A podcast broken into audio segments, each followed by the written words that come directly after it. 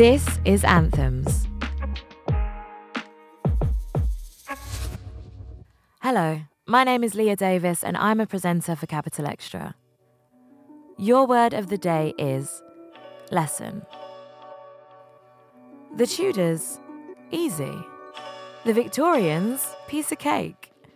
The civil rights movement, a bit of a sticky one still.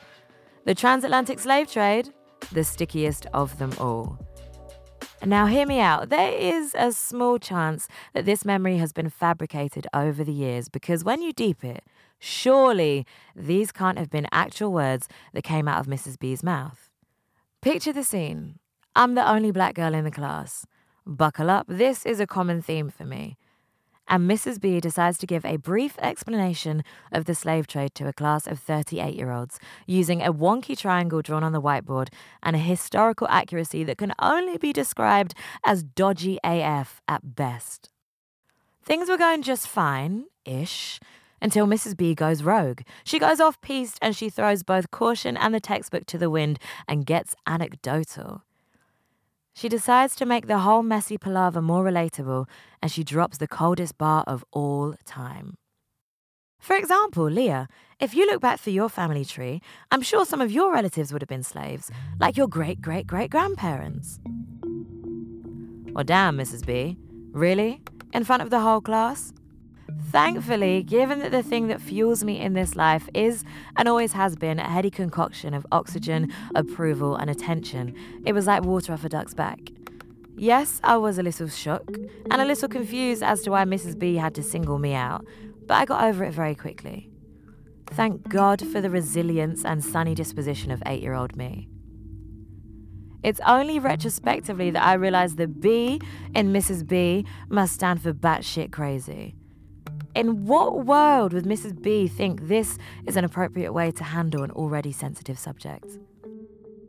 Now, I understand that there is no crime in Mrs. B acknowledging that my ancestors are likely to have been enslaved, but I want you to understand that this was one of the first times I began to consider my identity.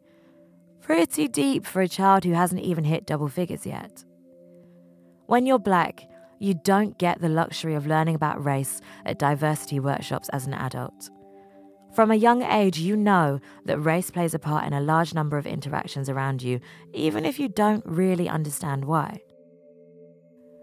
As you can imagine, after the aforementioned slightly traumatic encounter with Mrs. B, I proceeded with caution when it came to black history, but I soon learnt that there were many different narratives to be told. I'm pleased to report that things got better for me in secondary school. At one point, there was approximately Tommy Robinson, look away now, 10 black students in my school of 1,000. Noticing this massive influx of foreigners, a true queen named Mrs. C went above and beyond to enlighten us on the joys of black history. She took us to workshops, we met windrushers from the local area, and she introduced us to the likes of Benjamin Zephaniah, Elijah McCoy, and Mary Seacole. Our tiny little minds were blown Mrs. C did not need to do this for us, and I'm sure she received a few sideways looks in the staff room when she suggested taking a bunch of black kids on a journey of self discovery. But good on her for having the balls to do it. Turns out Mrs. C was actually a G. I can't remember which teacher decided to show us an episode of Roots in history class, but boy, I remember the trauma. I remember one boy staring at me trying to figure out if I was Kunta Kinte's long lost niece. I remember the lump in my throat watching people that looked like my people in chains. I remember the knowing look my parents shared when I told them about my day. I remember them saying, well, could have been worse. Try being the only black kid first time round in the 70s. In all honesty, there was a short lived comfort to be gained from knowing that I was not the first and certainly not the last black child to have to endure this experience. I say short lived because it was equally saddening to realize that there will be so many little black girls and little black boys who will have their carefree childhoods momentarily hijacked because they're having to fathom that their race is going to affect so many aspects of their lives. It's not about erasing parts of our history that include trauma and violence, let's be real. There won't be much left to teach if we did. It's about ensuring that children have spaces that are safe and well informed where they can explore their identity and history through discussions that do not lead to feelings of despair or isolation. I guess my point is being the only black kid in history class can be a minefield, and some teachers need to do better. You may look back and cry, or laugh, or be stunned into confusion.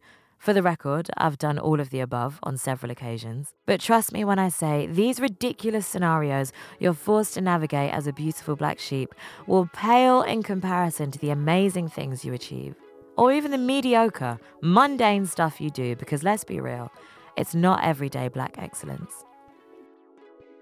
Lesson, noun, definition, a period of learning or teaching.